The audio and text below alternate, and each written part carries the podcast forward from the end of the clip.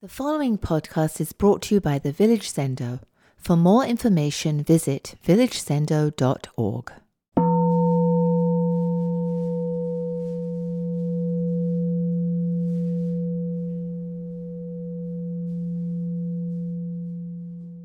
So I want to thank you all for coming online and those of you who braved the cold uh, to show up in person. I also appreciate uh, your presence because that's how we make Sangha and we were able to sit together uh, regardless of our mental state when we enter something about being together, either online or in person, really elevates our practice and, uh, and makes it uh, makes it uh, a skillful means to be present to ourselves.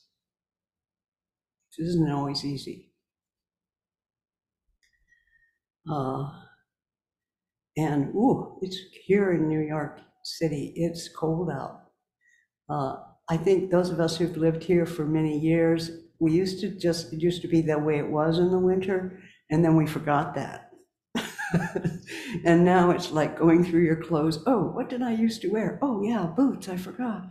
Um, so it's pretty cold out, and I think it's, it's a healthy change for all of us. So want to congratulate you for coming. Um, and the odd thing is, this is the beginning of our spring Ango. So already we're in the midst of full January, and uh, we're thinking about spring. Uh, uh, Ango means uh, it's a period of time that we, in the Zen tradition, that we set aside for deeper practice. And technically, it means Ango. on is peaceful, and Go is dwelling. So it's kind of like taking a period of time, usually three months, 90 days, uh, in the uh, winter and once in the summer to set aside say, during this time, I'm going to intensify my practice. So we are at the beginning of our winter Ango, our, our winter. Uh, and we always study a, a new Zen text or, uh, or we revisit a Zen text that we've studied before and uh, try to really take the time to see how our Zen intention manifests in our life what's happening with it. Uh, uh, and also during this period, uh, we, we select someone uh, to be our uh, student teacher, our student leader, our shuso. Uh, we call them the head trainee, or it's the person who is a, a, a practice practicing student for many years who's selected to kind of lead us on. And this year it is uh, Sherilyn Posey, uh, whose Dharma name, Yakuin, means perfect stillness. Wouldn't that be nice? and if you knew her, you'd just laugh. She's just a bundle of energy. Uh, so perfect stillness is kind of like, like so many of our Dharma names, um, is a teaching as well as a description. Um,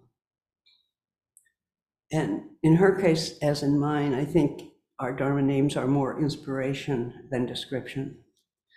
Uh, so she's been with the Zendo for many, many years. Uh, and uh, at the same time, the way she supports herself uh, is it with a career as a watchmaker. You didn't even know those existed still, did you? she works for an elite brand of timepieces, uh, the integral parts of a watch. Um, so, of course, what better time, uh, text for us to pick to study this Ango period than Dogen's Uji, which translates as time being or being time. So I encourage you to study the text.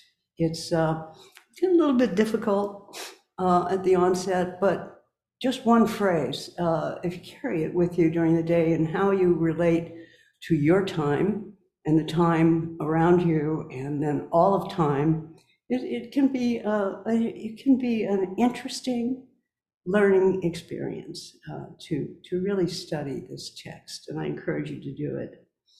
Um, it's a kind of companion piece for our practice during this period. So I'm very just going to be very direct about this. Go to our website, look under teachings, look under original texts, and you'll find Uji, being time, and you can download it there. So you can have it there, right there on your phone when you're waiting for something. You, oh, maybe I'll study time and what time means and how time is part of my dharma, my life. Uh, yeah, it's can be very intimate. I have found it so. Uh, when I began to study uh, Uji, uh, I was uh, hmm, single mother, teaching at NYU, running a little Zen group, uh, just kind of running from one thing to the next to the next. And so Uji spoke to me at that time as well, how do I manage my life? How do I manage the time in my life? And now, many years later, uh, as I'm, I'm in my 80s, I'm looking at it a little bit differently than I did in my late 30s, for sure. And it still has a wonderful teaching for all of us. Um, it's a long time to study time. Dogen says at the beginning, the very beginning of Uji, he reads like this. Begins with, an ancient Buddha said, so kind of put you in, in the perspective. For the time being, stand on top of the highest peak. For the time being, proceed along the bottom of the deepest ocean. For the time being, three heads and eight arms. For the time being, an eight or 16 foot body of a Buddha.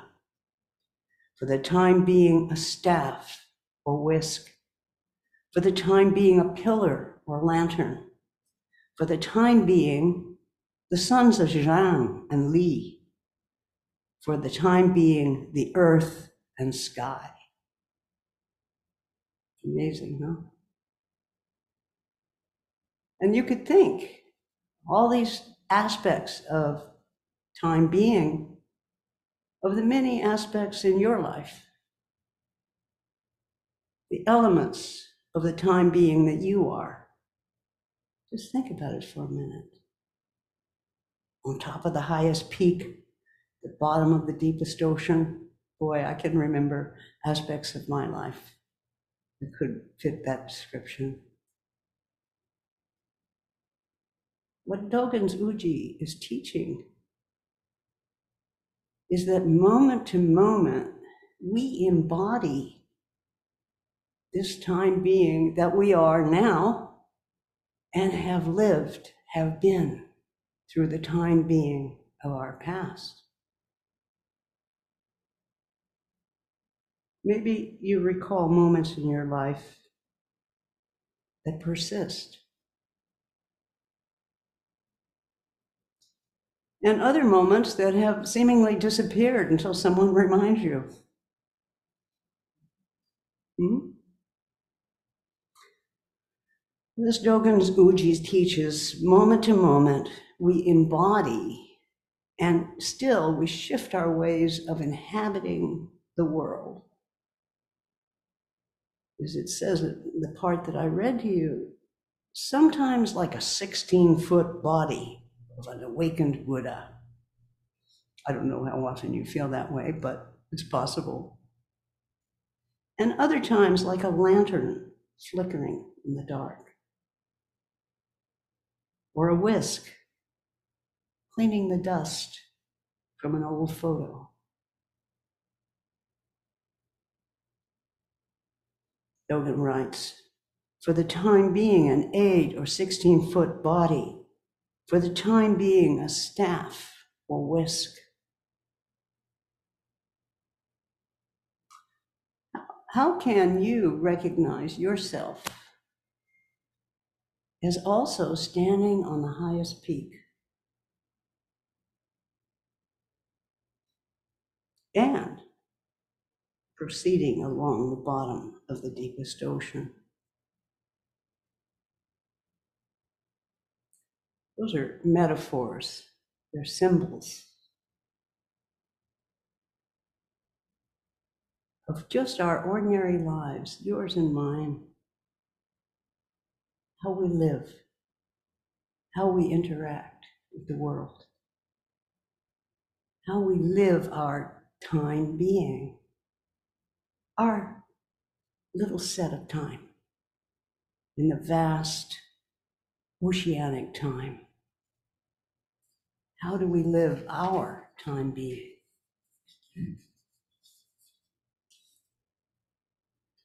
One moment you might be big and strong, like, like a Buddha statue. And the next one, tiny, like a whisk. You know, I'd like to be as useful as a whisk. If we can appreciate all the moments of our life, all the moments, the highest peak, as well as the bottom of the deepest ocean, can we appreciate? If we can, then we are awake and aware of our life as they are, our lives to be aware of my life as it is now. And how that might be possible to, in some small way, like a tiny whisk, brushing off the dust. Can I help to serve? Can I help? How can I help? Serve all of humanity in my tiny life. How is that possible?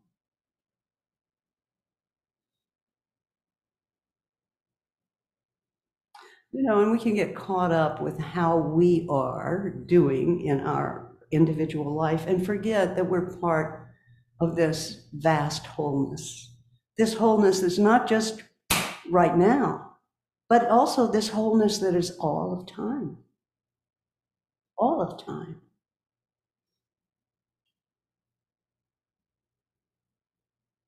And so, you know, when we recognize that, we might get a glimpse of what we're supposed to be doing in this life.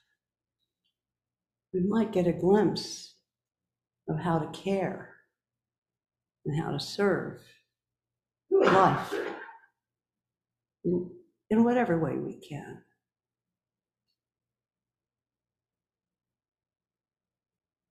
And that is, in fact, ironically, the very way that we take care of the small self. That is how we take care of me. By recognizing our relationship with all of life and our responsibility to all of life. So Dogen goes on in this first area, in this first par- two paragraphs.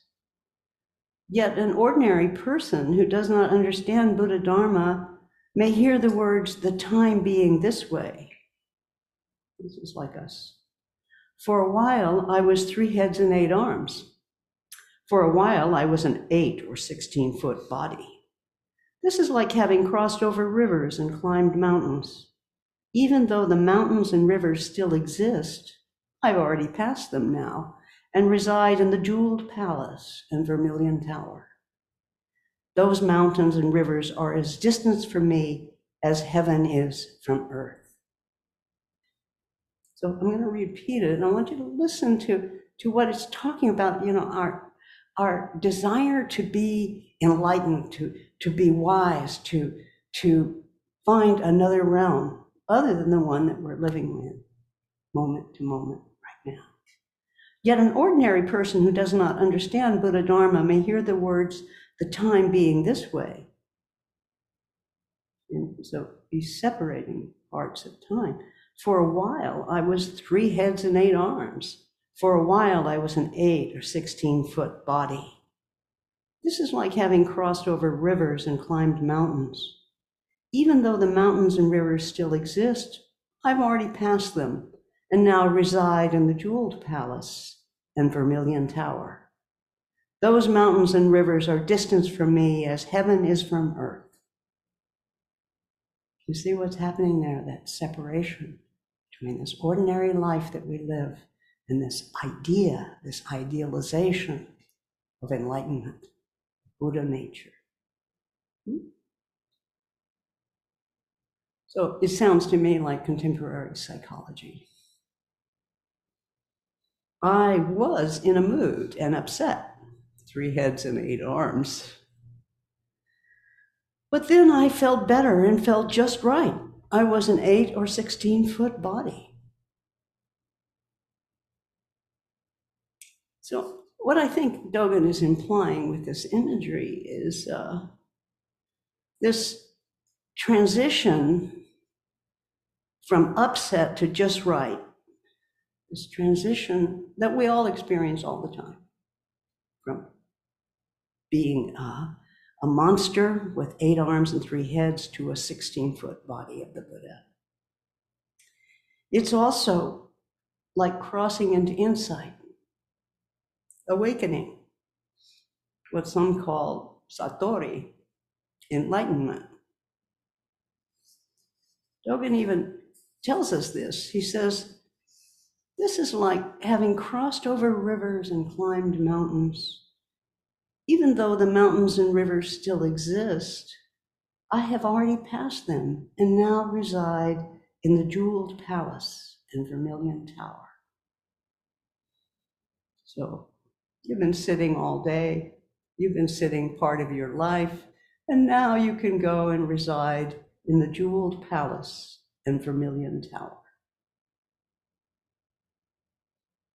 Sounds like an encouragement practice deeply, like crossing rivers and climbing mountains, and then we'll find ourselves in a jeweled palace, enlightened and happy, kind. I don't know. That's not my experience of my life or my practice.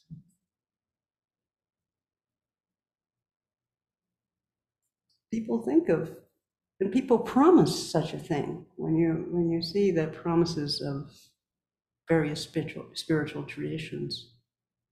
So many promises when we hear about the Dharma, when we hear about enlightenment. Of course, it's not just Buddhism, but I'm picking on Zen today because Dogen is a founder of our tradition. Listen to the next lines that Dogen where he cautions us about this notion of attaining enlightenment. He starts his great first line It's not that simple. It's not that simple. And let me tell you, after 40 years of practice, it's not that simple. oh my gosh. At the time the mountains were climbed and the rivers crossed, you were present. Time is not separate from you, and as you are present, present, time does not go away. As time is not marked by coming and going, the moment you climb the mountains is the time being right now. If time keeps coming and going, you are the time being right now. This is the meaning of the time being. This is the meaning, and repeat that. It's the most important line here. It's the meaning of the time being. Does the time being not swallow up the moment when you climb the mountains and the moment when you resided in the jeweled palace and vermilion tower? Does it not spit them out?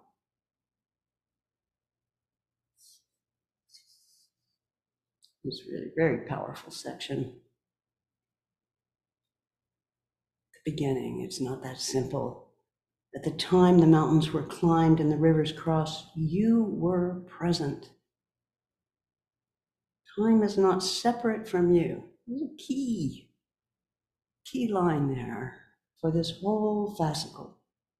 Time is not separate from you. And as you are present, time does not go away. Time is not marked by coming and going. The moment you climb the mountains is the time being right now. If time keeps coming and going, you are the time being right now. This is the meaning of the time being. Does this time being not swallow up the moment when you climb the mountains and the moment when you resided in the jeweled palace and vermilion tower? Does it not spit them out? So important to spit it out after you've sat, after you've practiced, after you've seen, after you've recognized, as you understand, because now is a different moment. Now requires a different moment of, re- of understanding, of reality. You're not climbing those mountains anymore. You're not in that jeweled palace. You are where you are right this moment. So I think Dogen is reminding us in this whole section of his identity with time, our identity with our own past, and our identity with this moment now. Maybe you can remember a moment in the past that formed who you are sitting here right now. Was there one moment in the past that,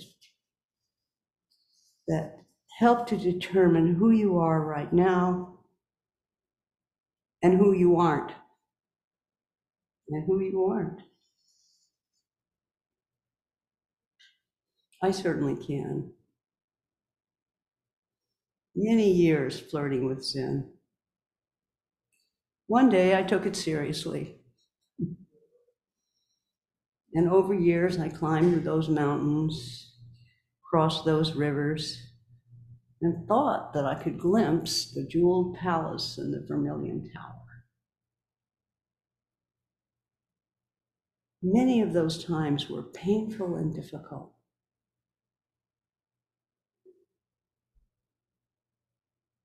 And still glimpsing the jeweled palace there in the distance, witnessing my own time being, I listen to Dogen's text. Does this time being not swallow up the moment when you climb the mountains? And the moment when you resided in the jeweled palace and vermilion tower? Does it not spit them out? What spits them out? That moment, this moment, where we are right now. Not some deep experience you had two years ago, or 20 years ago, or 50 years ago, but now. Spit them out, Dogen says. Don't cling to any magical moment or you'll lose yourself and you'll lose your practice. Don't cling to the idea or ideal of your eventual enlightenment. You'll lose the moment of your practice. So we continue to climb and we continue to cross. We continue the practice itself, moment to moment realization. So I urge you to consider this early section of Uji as a reminder that our practice is alive now, in this very moment. Not yesterday's intention or tomorrow's hope, but this moment as we practice.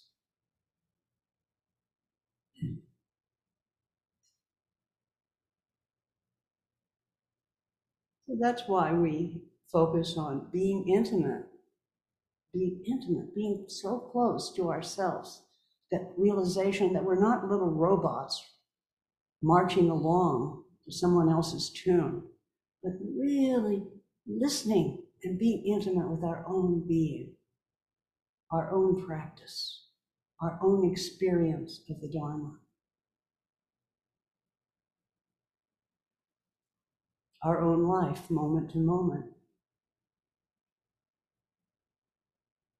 Of course, this is the way to live our life. To embrace our breath moment to moment, to open our minds, to open our hearts, so that each breath, although we're familiar with it, nevertheless is new and alive. And with the strength to serve the world. How marvelous that would be. At the end of our period of sitting in the evening, we hear the evening Gatha, where it says, Time swiftly passes by and opportunity is lost. Take heed, do not squander your life. That Gatha got me at the onset. And Dogen, in this long poem, Uji, you know, is urging us to pay attention to how we navigate our life's journey. Letting go of some abstract idea of time, we can be intimate, intimate, and recognize how life echoes in Dogen's teaching. Time is not separate from you, and as you are present, time does not go away. As time is not marked by coming and going, the moment you climb the mountains is the time being right now. If time keeps coming and going, you are the time being right now. What is that? What is that? Isn't that just what we do? We come in, we bow to our cushion, we sit down, we get a little bit comfortable, we start to breathe. Time being, right now.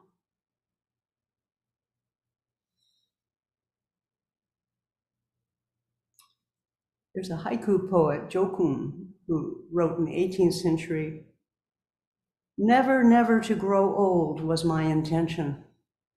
The temple bell tolls.